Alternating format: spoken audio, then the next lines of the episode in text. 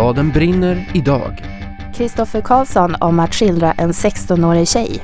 Jag är väldigt medveten om att jag är en 30-årig man som liksom bland annat då skildrar en 16-årig tjejs sexuella uppvaknande på sätt och vis. Jag tänkte väldigt noga kring hur hon såg på världen. Vi träffar tvillingarna Lisen och Emma Adbåge. Då har vi varit uppe i det här versskrivandet så pass intensivt och medvetet. Några rim om dans där har det ju kunnat bli. Ja. Och så får vi prata om det mycket efterlängtade ämnet pappor i litteraturen. Välkomna till Bladenbrinner.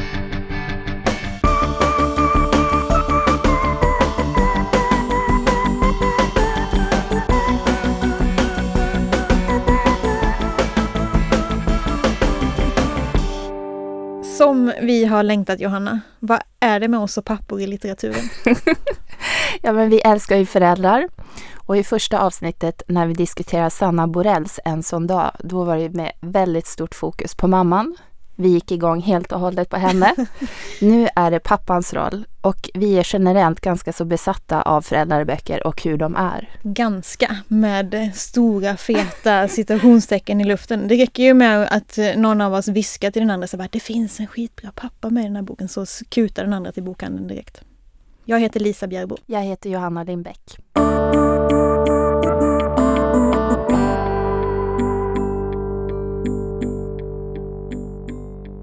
När jag säger Kurt och Kio, le ner ett sockerhjärta, Sven sticker, 10 vilda hästar, jag är jag eller Koko och Bosse, då har jag radat upp en bråkdel av alla de böcker som har bilder gjorda av Lisen eller Emma Adbåge. De är tvillingsystrar och men kanske 2 av Sveriges flitigast anlitade illustratörer just nu. Och det senaste året har de sysslat med någonting som de inte har gjort sedan de var små. De har jobbat ihop. Och när jag läser resultatet så kan jag inte låta bli att undra, varför tog det nästan 15 år av yrkesverksamt liv innan de gjorde det här? Det känns ohyggligt naturligt. Varför har de inte samarbetat förut? Det har inte fallit sig naturligt, har det väl känts mest. Nej. Och vi tror båda att det liksom har varit jätteviktigt för oss att ha varsitt parallellt yrkesliv så här länge. Det här är Emma som pratar nu. Ni kommer att märka att det inte är så jättelätt att höra skillnad på deras röster. Och fast Emma erbjuder sig att försöka byta dialekt för att det ska bli enklare för er som lyssnar att skilja på vem som säger vad, så slopar vi den idén ganska snabbt. De är ändå överens för det mesta, säger de. Och så här låter alltså Emma. Det är först nu som vi kan dra nytta av varandras erfarenheter och kunskaper som man har liksom tillgodosett sig på 2 olika håll. Och nu först så finns det dels en idé där det finns en anledning att samarbeta och jag tror att det har varit viktigt för oss som tvillingar att ha med tvillingskapet att göra, att man behöver vara sin egen person ganska länge fram till att man kan bli tvillingarna igen. I början tyckte nog att det var lite jobbigt. Det blev ju lite så uppmärksamhet kring det. Vilket jag förstår också, att man är tvilling och kommer ut med en bok samtidigt och är ung. Och det här är Lisen som hakar på det där med hur det var att vara tvilling och debutera samtidigt. I tonåren vill man ju frigöra sig och som sagt bli en egen person och hitta sin stil och det där. Liksom. Som sagt, jag tror att det är först nu vi kan verkligen... Vi debuterade ju när vi var så unga också. Ja. Vi tog ju studenten i samband med nästan att våra första böcker gavs ut. Och då är man ju inte, man har ju inte hittat sig själv då. Och då blir det ännu svårare om man dessutom ska bli någon typ av duo. Det första man gör i ett yrkesliv. Så det är vi nog båda väldigt glada över, att vi struntade i och göra samma grej liksom, och samarbeta redan då. Men det hade inte blivit bra, tror inte jag. Alltså min fantasibild om hur det har sett ut när ni har växt upp, bara baserad på egna fantasier som jag har hittat på i mitt egna huvud. Det är ju att ni liksom har suttit i något slags väldigt konstnärligt hem med mycket konst på väggarna och kanske något så här gammalt slagbord. Och så har det funnits väldigt mycket penslar och pennor och sånt på det här bordet. Och så har ni suttit där och varit kanske 5-6 år och haft likadana luggar. Och tecknat och ritat olika saker, och så har den ena av er kanske sagt att så här, kolla vilken ful häst jag har ritat. Och så har den andra sagt, men nej, men din blev jättefin, och men kolla min. Och så har ni liksom varit bredvid varandra i det där. Mm. Och det är ju ganska lätt att så här, göda den fantasibilden, eftersom jag vet att ni sen sökte in på samma serie tecknarskola och ni har liksom haft väldigt liknande karriärer. Mm. Mm. Hur har det varit i verkligheten i det som inte är min fantasibild av hur ni har liksom... Slagerbordet stämmer ju. Mm. Stämmer ju. Det är och luggarna. Luggarna stämmer jättebra. Mm. Och mycket pennor och papper och sådär. Alltså, våra föräldrar är ju kreativa, även om de inte har kreativa yrken på det sättet. Mamma är förskollärare och pappa jobbar med kommunikation och inredning på IKEA. Men både är tecknande och morfar var tecknande. Mm. Det har alltid funnits ett intresse där och uppmuntran att hålla på med det vi har velat. Mm. Vi har varit väldigt så tysta och inte stojiga leker. Alltså, haft mycket... vänner hemma och så, utan väldigt två ensamvargar, ensambarn som har umgåtts och tecknat tillsammans i ensamhet, tillsammans på något sätt. Och även om vi har suttit på antingen vid köksbord, slagbord som du säger Lisa, vilket stämmer ju, där har vi ibland suttit tillsammans och tecknat och legat pennor överallt, men också någon typ av gemenskap i att sitta i varsitt rum med en vägg emellan och teckna vid varsitt skrivbord på varsitt projekt. Och någonstans känt liksom genom väggen någon typ av förståelse och gemenskap i det också på något vis. Jag vill vara i fred och det vill du med. Det är skönt att få förståelse från någon annan 12-åring som vill sitta på sitt ensamma rum och vara i fred. Mm. För det kan man annars kanske känna sig lite så här apart i att vilja. Men när du också vill det så gör vi det tillsammans. Och så ringer telefonen och så är det någon kompis som vill leka. Emma eller Lisen, ropar mamma och pappa. Och ingen vill ta det. Nej. Alltså vi vill inte. Nej. Vi vill rita och vara i fred. Mm. Eller med varann. Och nu, 15 år efter debuten, så har de alltså typ gått tillbaka till barndomens slagbord och gjort sin första bok ihop. Den heter Halsen rapar, hjärtat slår, rim för 0 till 100 år. Och det är en bok fylld med verser på rim om allt möjligt hela livet. Det finns dikter här i om döden, om att vara i stallet, om frukostfil och godistroll och snubbar på fabrik. Så här låter den versen som är Emmas favorit just nu. Under ytan, där i grytan, ligger korvarna på spänn. Ingen fara, ät dem bara. Korv blir åter korv igen. Men så fin. Är det du eller Lisen som har skrivit den här dikten? Det är Lisen som har skrivit den. Och jag tycker väldigt mycket om den. Just nu är den nog min favorit. Den har varit min favorit en månad ungefär. Jag fastnar för den. Du tröttnar snart. Ja, kanske. Då är det bara att bläddra. Ja, precis. Men är det så att ni har liksom jobbat så tätt ihop så att, att det nästan är så att ni inte kan skilja på vem som har skrivit vad? Eller vet ni exakt så här, den har jag skrivit, den har Lisen skrivit, den har jag tecknat, den har Lisen tecknat? Nej, alltså eller till 90% kanske det är så. Men vissa texter har jag nästan glömt bort faktiskt. Vem är det som har skrivit dagarna egentligen. Den är jag jätteosäker på vem som har skrivit. Och det kanske beror på att båda har skrivit den. Men jag vet inte.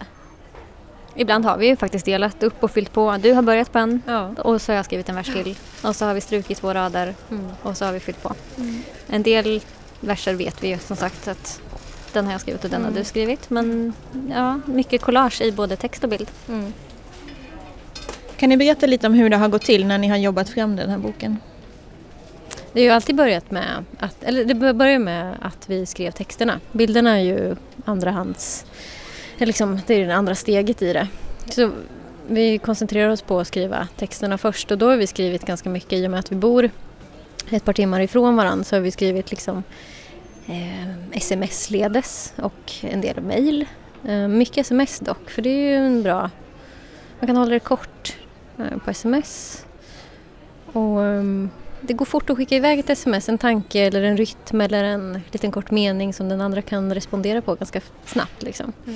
Så därför har det funkat bra att skicka korta sms. Hur har de sms'en kunnat se ut då? Har det varit så här, helt plötsligt kommer det ett korvrim i telefonen? Ja, eller en rad. Okommenterat. Ja, men precis, för då har vi varit uppe i det här versskrivandet så pass intensivt och medvetet. Några rim om dagen så där har det ju kunnat bli då. Precis. Man är igång i någonting som man inte kan sluta med. Mm. Man är uppe i en snurr. Där de här sms'en har också kunnat skickas parallellt med vanliga, rimliga sms som handlar typ om vad vi ska ge vår mamma i födelsedagspresent och sånt. Men jo, absolut. Och det har varit jätteroligt för i och med att det har varit okommenterade textrader då, ett versförslag, så har det också varit som någon typ av, alltså ganska prestigelöst i liksom när den andra då ska svara på den här lilla raden. Då kan man bara rimma vidare, ta vid där den andra har slutat. Intrycket jag får när jag läser den här boken, det är att arbetet med den har varit väldigt roligt, liksom skrattigt. Vad är den största skillnaden nu när de jobbar ihop? Det går så lätt och man törs tönta sig. Mm. Det är så intimt att våga larva loss med någon.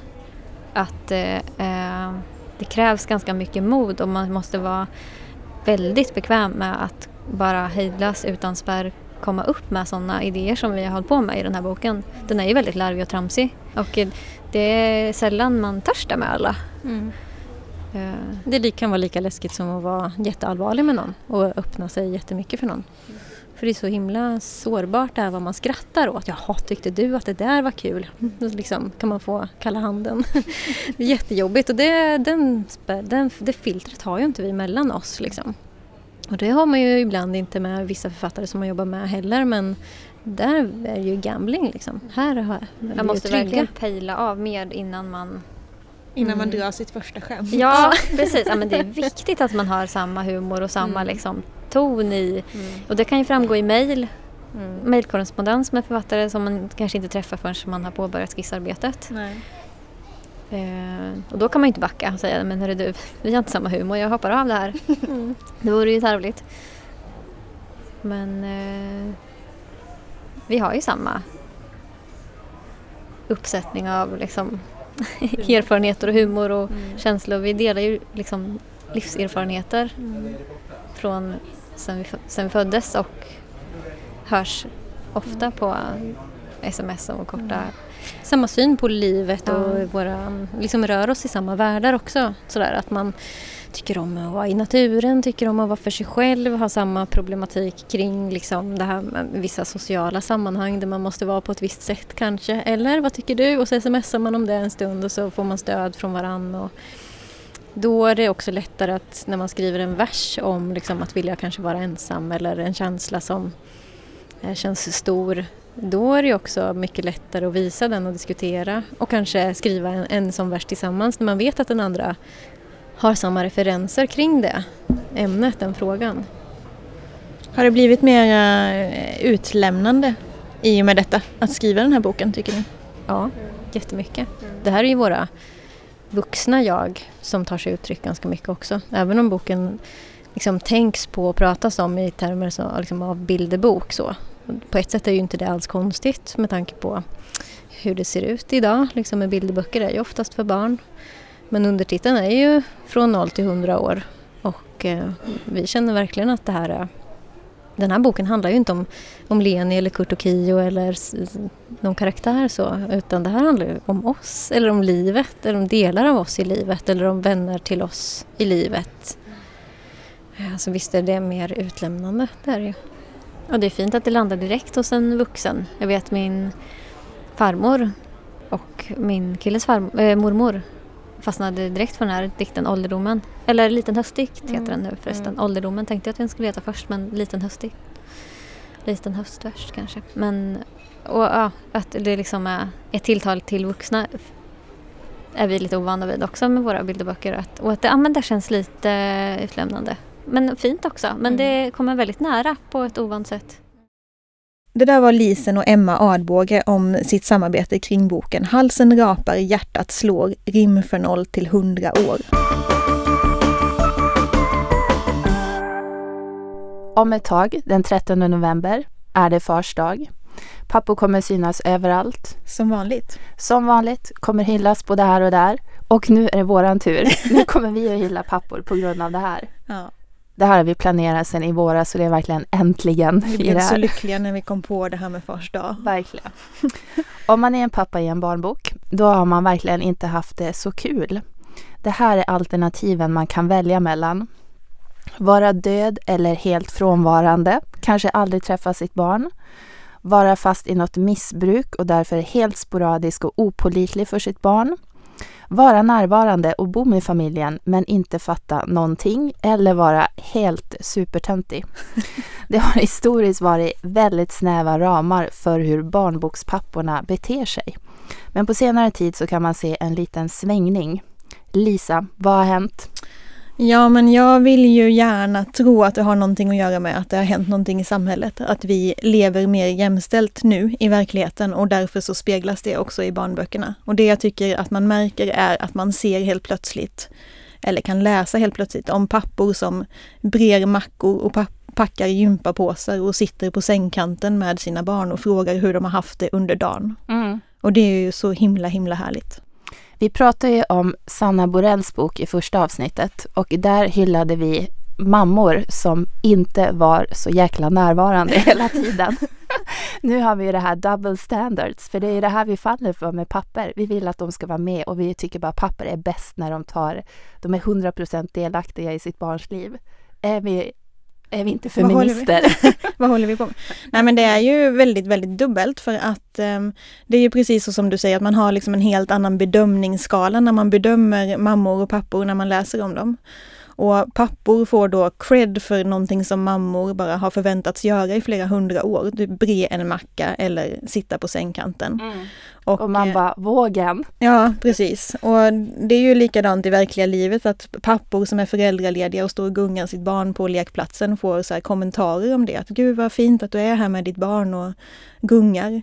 Men mamman som står på lekplatsen och gungar sitt barn kanske istället får skit för att hon i 5 sekunder tittade på sin mobil när hon var på den där lekplatsen. Att man har liksom otroligt höga krav på mammor och mycket lägre krav på pappor. Mm. Och det blir man ju sur på sig själv då, tycker jag, när man läser en bok och det finns en pappa som en gång i boken brer en macka. Och man bara blir en hjärtögon-emoji och bara, jag älskar den här pappan, han är så fantastisk. Då blir man ju ganska så sur på sig själv för att man faller för det här. Men icke desto mindre så faller jag som en fura typ 100% av gångerna. Det finns en pyttelite sympatisk pappa med i en bok.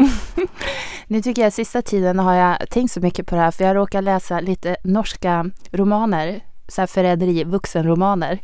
Bland annat Geir Gulliksen, Berättelsen om ett äktenskap, och där är det jättemycket om mansrollen och det här att det är pappan som är hemma och har markservicen och därmed vet mest om barnet. Mm. Och har koll på alla aktiviteter och kompisar och träffar barnet när det kommer hem från skolan och allting. Och det då är den här kanske eventuellt nya mansrollen som har kommit upp på senare tid och som har börjat komma i böcker som man kan se nu. Ja. Men vi har ju en lista på bra bokpapper. Och eftersom det här då är ett specialintresse, vad har du för bra bokpapper? Men listan är ju lång, men den som jag framförallt först tänker på när du säger pappor i böcker, det är en pappa i en ungdomsbok som kom för något år sedan. Och boken heter Gamorna och är skriven av Marta Söderberg. Mm. Och där finns det en pappa. Den boken handlar om en tonåring som mår väldigt dåligt och hon är inne i ett självskadebeteende, så att hon åker in och ut på olika behandlingshem och är suicidal och verkligen mår kast.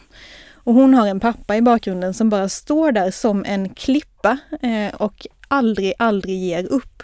Trots att den här Ramona verkligen inte behandlar sin pappa på så himla schysst sätt. Hon vill ju inte ha hans hjälp och hon liksom skriker och beter sig som ett litet svin mot honom. Men han viker ju sig aldrig, han bara finns där. Och jag kan typ inte prata om den här pappan utan att bli lite tårögd nästan, för att jag tycker så. Han är en sån hjälte, han borde få någon slags guldmedalj, tänker jag. Jag hade ju inte tänkt läsa den här boken först, för jag tänkte, den är väldigt mörk och jag tänkte, jag orkar inte med det här självskadebeteendet. Men sen var det just att du sa bara 2 ord, bra pappa. Ja, och du kutade direkt. Och jag bara, okej, 10 minuter senare har jag börjat läsa den. Men jag tycker, om jag ska kontra med en bok som jag tycker är himla bra, så tar jag en som har kommit det här året som heter Emira Steve Lin Gottfridsson. Mm. Där är också... Den är ju verkligen inte mörk på samma sätt. Det handlar bara om en helt vanlig familj. De har helt vanliga vardagsproblem. Men båda föräldrarna där är jättefina. Och då reagerar man ju då i linje med det här. Speciellt på att pappan är så himla fin. Han gör bara vanliga vardagsgrejer. Men gud, jag börjar verkligen gråta åt den här boken. Det är ju en bok för mycket mindre barn. Den är för 6-8-åringar. Mm. Han lagar till exempel väldigt mycket mat, den här pappan. Det tycker vi om. Det är en röd tråd. Papper som lagar mat. Jag har insett nämligen, vi har ju själva skrivit böcker, och i de böcker där jag har lite mer framträdande papper så insåg jag häromdagen när jag började tänka på det här, alla är bara helt besatta av att laga mat. Det är två av dina favoritämnen, pappor och mat. I den senaste boken gjorde jag till och med pappan till kock, så liksom hur tydlig kan man vara? Jag tycker det bästa du har berättat om ditt eget skrivande och pappor är när du har varit på ett möte med din redaktör en gång och hade skrivit så här jättemycket om en pappa i boken, och din redaktör frågade dig så här: Johanna, är det pappan som är huvudperson i den här boken, eller tror du att vi kanske måste stryka 55 av de här sidorna? Tyvärr hade hon rätt, han var inte huvudperson. Det finns mycket deleted scenes med den pappan.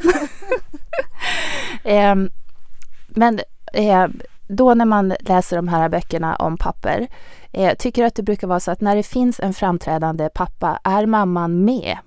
Oftast inte faktiskt.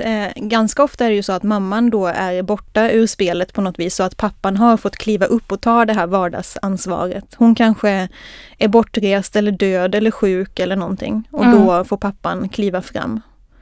Det är ju egentligen ganska konstigt att det är fortfarande rätt så ovanligt att båda föräldrarna är närvarande men bara delar på ansvaret hemma. Mm.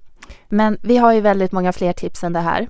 Och helt kort, säg en bra. Jag säger Koko och Bosse av Lisen Adbåge. Då kontrar jag med varken mer eller mindre av Peta Backström. Ja, så fantastisk. Vi har ju som sagt vi skulle kunna göra en lista som har 2 mil lång. Vi gör väl det. Vi gör en lista som vi lägger upp på sajten. Och om man då är precis som vi, att man går igång på beskrivningen, det finns en bra pappa i den här boken, då kan man gå in och kolla på den listan och så får man jättemånga boktips. Sen kommer man kunna läsa i ett år. Och se ut som en hjärtögon-emoji hela tiden. Ja.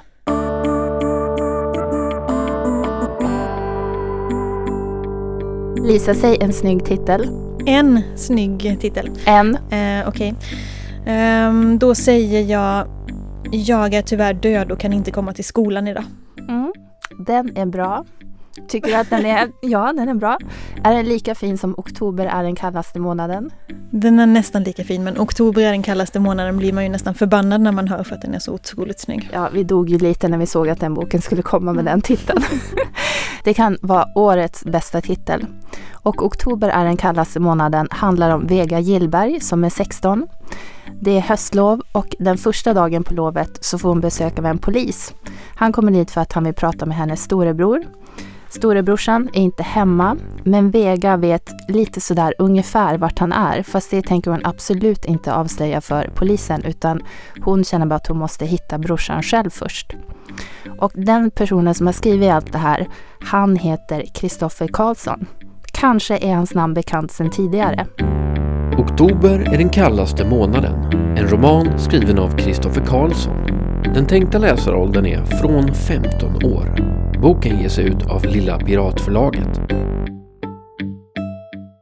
I det civila skriver jag ju kriminalromaner för vuxna. Men är egentligen inte så intresserad av just brottsfrågan. Jag jobbar ju med att forska om brott liksom. Så det är alltså en riktigt bra kriminalroman. Jag har sagt det förut någon gång tror jag. Att det handlar egentligen om något annat. Vad är det andra? Ja, kärlek, vänskap, svek, lögner, lojalitet, beroenden, åtrå, girighet, makt. Allt det där som gör oss till människor på något sätt. Liksom. Och om det är någonting som kriminologin som vetenskap, det är ju min bakgrund liksom. Om det är någonting den vetenskapen lär oss så är det att om brott sker, det är ganska sällan det händer, men om det händer så är det ofta på grund av de här väldigt, väldigt grundläggande mänskliga faktorerna. Av lojalitet, av kärlek eller av någonting som liknar kärlek, av girighet, av beroende, av sådär. Och en riktigt, riktigt bra kriminalroman kan ju liksom... skildrar det väldigt snyggt. Och andra frågor. Vad innebär det att växa upp? Vad innebär det att bli vuxen? Och jag tyckte då i det här fallet att det skulle vara intressant också för mig som kriminalromanförfattare att se, kan man skriva en kriminalroman för den som är eller någon gång har varit 15 år? Om man säger så. För Jag är ju lite av en outsider i ungdomsromangenre, i ungdomsbokvärlden liksom. Men mig veterligen så finns det inte så många brottsromaner för unga. Framförallt inte i Sverige. Alltså där centrum är den dramaturgiska katalysatorn på något sätt är ett brott liksom. Men jag är lite intresserad av så här, kan man skriva en kriminalroman där huvudkaraktären i allt väsentligt har rollen av någon sorts detektiv. Och då liksom genom att använda det som katalysator och berätta en historia om så här, vad innebär det att växa upp? Vad innebär det att inse att man kanske hör hemma där man kommer ifrån? Att man kanske aldrig kommer åka iväg härifrån? Vad det innebär att bli kär? Alltså alla de här stora generella frågorna. Så, och också kände jag, här återigen då är jag lite försiktig, jag ska inte generalisera för jag är medveten om att jag inte har jättebra koll. Men min uppfattning om ungdomsbokvärlden är att det finns inte jättemånga skildringar av vad det innebär att växa upp på en sån plats som Varvet. Alltså där man, en plats som karaktäriseras av utanförskap väldigt mycket. Alltså geografiskt utanförskap liksom. En del av liksom... tematiken kanske i den här boken är ju också platsens betydelse för vilka vi är och vilka vi blir. Och jag menar, jag som kommer från landet, inte liksom så långt ut som Vega Gillberg gör, men jag växte upp på landet, jag växte upp i mörkret liksom. Och där, alltså så här, skogen där, den kunde ju liksom väsa och viska och morra och surra. Och husen... när de var släckta i mörkret, det såg ut som att det var två svarta ögon där fönstren var. Alltså den typen av... För mig var det viktigt att visa att även platsen har en väldigt, väldigt stark förankring hos henne. Och hon har väldigt stark förankring i platsen. Men hur gör man då när man ska byta ålder från att skriva för vuxna till att skriva för unga? Behöver man anpassa sig på något särskilt sätt? Det där är en jättebra fråga och min liksom impuls är att säga nej, ja det har jag inte. Samtidigt så skulle jag bli väldigt, väldigt misstänksam om jag hörde någon annan författare säga det. Så, fortfarande dock så är min första impuls nej. För som sagt, jag kan liksom inte bara jag kan inte riktigt rättfärdiga eller förklara varför det här är en ungdomsroman medan Den enögda kaninen inte är det. Eller varför Oktober är den kallaste månaden är en ungdomsroman och Malin Persson Giolito störst av allt, som berättas av en 18-årig tjej som heter Maja helt och hållet, är en kriminalroman för vuxna. Någonstans är det oklart för mig liksom. Jag vet bara att den hamnade där den hamnade och jag känner mig väldigt lugn i att den benämns som ungdomsbok liksom. När det gäller val jag sen gjorde så jag tror om man läser Oktober är den kallaste månaden eller tittar på någon annan roman jag skrivit så tror jag inte man upplever att språket till exempel är så mycket enklare eller mer att den är mer dialogtung eller att den är liksom tunnare på miljöbeskrivningar. Snarare tvärtom har den här väldigt långa miljöbeskrivningar. Det jag märkte att jag gjorde var att jag i redigeringsfasen, om jag stod inför ett rent tekniskt val, så här, ska jag dela upp det här i två meningar eller inte? Ganska ofta så valde jag att dela upp det. Men det är ju väldigt tekniskt så där hur man väljer liksom. Och jag tänkte också så här, men det här är också en 16-årig tjej som berättar. Alltså, jag är medveten om att hon med tanke på att hon är en 16-årig tjej berättar ganska bra. Så, men också att hon liksom... med tanke på det klassskikt hon kommer ifrån och den skolning hon har eller kanske inte har... är så förtjust i jättelånga meningar liksom, till exempel. Så jag kände att det liksom, ja, så. Men i övrigt ska jag inte säga, det var inte så att jag liksom, de mer viktiga tematiska sakerna, så här, kan man skriva om sex, kan man skriva om våld, hur kan man skildra väldigt våldsamma scener, där avvek jag absolut inte från hur jag brukar arbeta på något sätt så. Så jag kan egentligen inte säga att jag arbetade särskilt annorlunda. Jag är väldigt medveten om att jag är en 30-årig man som liksom bland annat då skildrar en 16-årig tjejs sexuella uppvaknande på sätt och vis. Men jag upplevde att jag liksom, jag tänkte väldigt noga kring hur hon såg på världen. Och jag valde också mina ord i specifika scener, valde jag ord jättenoga. Framförallt i sexscenerna valde jag ord väldigt noga. Så jag valde väldigt noga verb som föreslår att hon liksom är aktiv, men att hon kanske inte är dominant. Liksom, eller så. Förstår du hur jag menar då? Ja, sådär. Och sådär har jag aldrig tänkt förut. Så... Känner du att du har fått mer smak? Kommer det att komma mer i, kanske inte om just Vega, men andra ungdomskriminalromaner? Det kommer komma mer. Oho. Jag har, det är svårt att säga hur mycket man ska berätta om det här. Men ja, det kommer komma mer. Det kommer inte komma mer om Vega.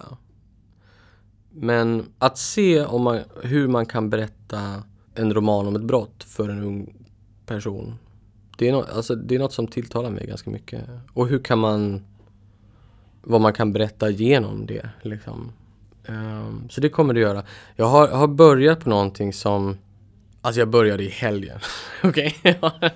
Jag sitter med en vuxenroman som jag redigerar för fullt. Som ska komma nästa år. Ja. Och så har jag liksom börjat på någonting. Och det var så här, men det här är liksom... Det här är idén till en ungdomsroman. Och så började jag. Och så var jag så här, fast är det här en ungdomsroman eller inte? Och då blev jag så här, varför tänker jag så här nu? Alltså vad... Och då är det att... Okej, så det som får mig att tvivla här... För det funkar så här för mig, jag börjar skriva och så jag känner mig fram. Det är som att man liksom går in i ett mörkt rum och man vet att så här, det finns en person här inne. Jag vet inte var i det här rummet, jag vet inte... Det är helt svart bara, men jag vet, det finns en person här. Och jag kommer liksom genom känsel och lukt och så här behöva avgöra hur hen är, vem det är. Att man liksom söker sig fram, hittar, man känner ett par axlar kanske eller något sånt där, eller en nacke, vad vet jag. Och så börjar man känna så här, okej, men personen har en skinnjacka på sig, eller en kavaj eller så. Så bara, luktar mans parfym, ganska dyr sådan, så. Nej, men du förstår, man lite så. Det är lite så det är. Och så börjar jag skriva och tänka att det är en ung person som berättar, men så märker jag att så här, nej, men han... För det är han berättar från en, än så länge för mig, okänd punkt. Han återberättar någonting som hände när han var ung. Och jag vet inte riktigt vem han är nu. Jag vet inte hur gammal han är. Jag vet inte om han är kvar på den platsen där det här utspelar sig. Om han är i frihet eller inte. Jag vet inte. Så. Någonstans där fäster jag vikt vid vad det här är för någonting. Om det är en ungdomsroman eller inte. Det där var Kristoffer Carlsson om sin bok Oktober är den kallaste månaden. Har du tänkt på att vi jobbar ganska mycket med negativa känslor i den här podden? Vi går ut och säger att vi är bittra och förbannade, vi är avundsjuka, vi väser åt författare och titlar. Gud vad vi håller på med sånt här. Ja, tanken har slagit mig, ja. Och jag har då aktivt valt att helt enkelt se detta som ett tecken på att det vi håller på med är att vi bjuder på oss själva. Att vi liksom öppnar upp till vårt svarta, smutsiga inre och... håller på det här sättet. Ja, och förhoppningsvis så har människor sympati för det här, för ingen är ju fantastisk. Och så var vi igång igen. Eller hur? Mm.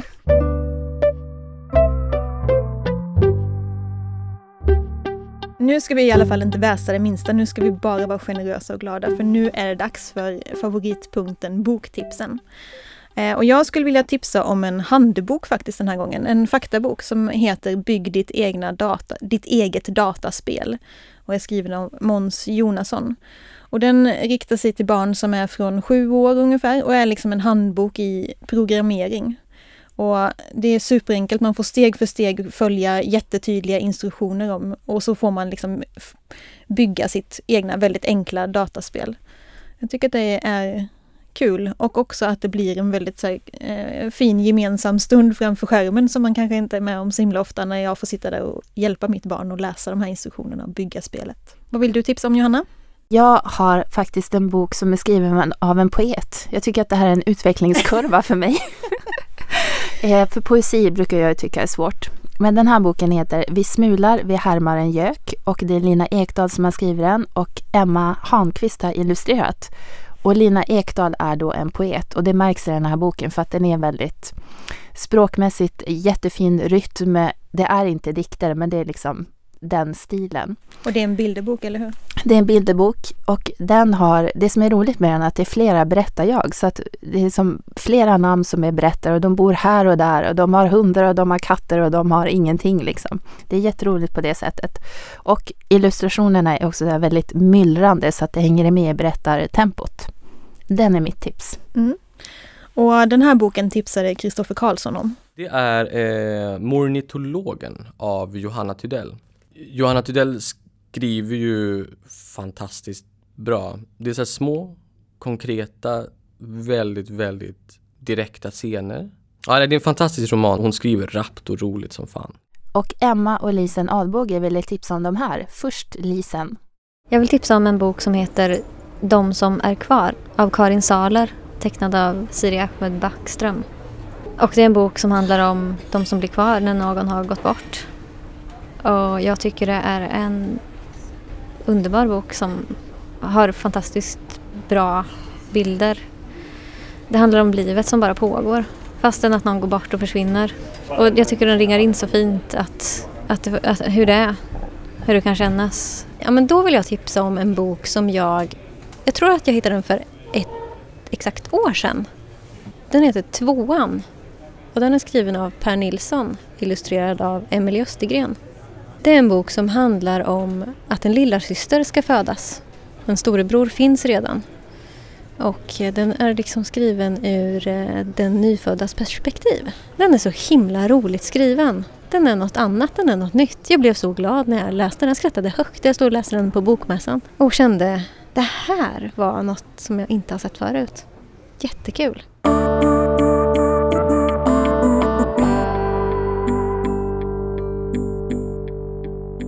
Och nu är det fjärde avsnittet slut. Bladenbrinner görs i samarbete med kidsread.se, Mediegymnasiet i Nacka strand, Dieselverkstans bibliotek och en rad härliga bokförlag som Rabén och Sjögren, Bonnier Karlsson, Alfabeta, Opal, Lilla Piratförlaget, B. Wahlström och Bergs bokförlag. Tack allihop! Och tack också till vår producent som heter Gustav Edman, och till Håkan Lidbo som har skrivit musiken. Och till Frida Unell som hjälper oss med nyhetsbrev och sociala medier. I nästa avsnitt av Bladenbrinner träffar vi Lin Gottfridsson som har skrivit om den fantastiska myran. Och så får vi höra om hur det är att skriva historiska böcker för barn. Tills dess hittar ni oss på Facebook, Instagram och på sajten bladenbrinner.se.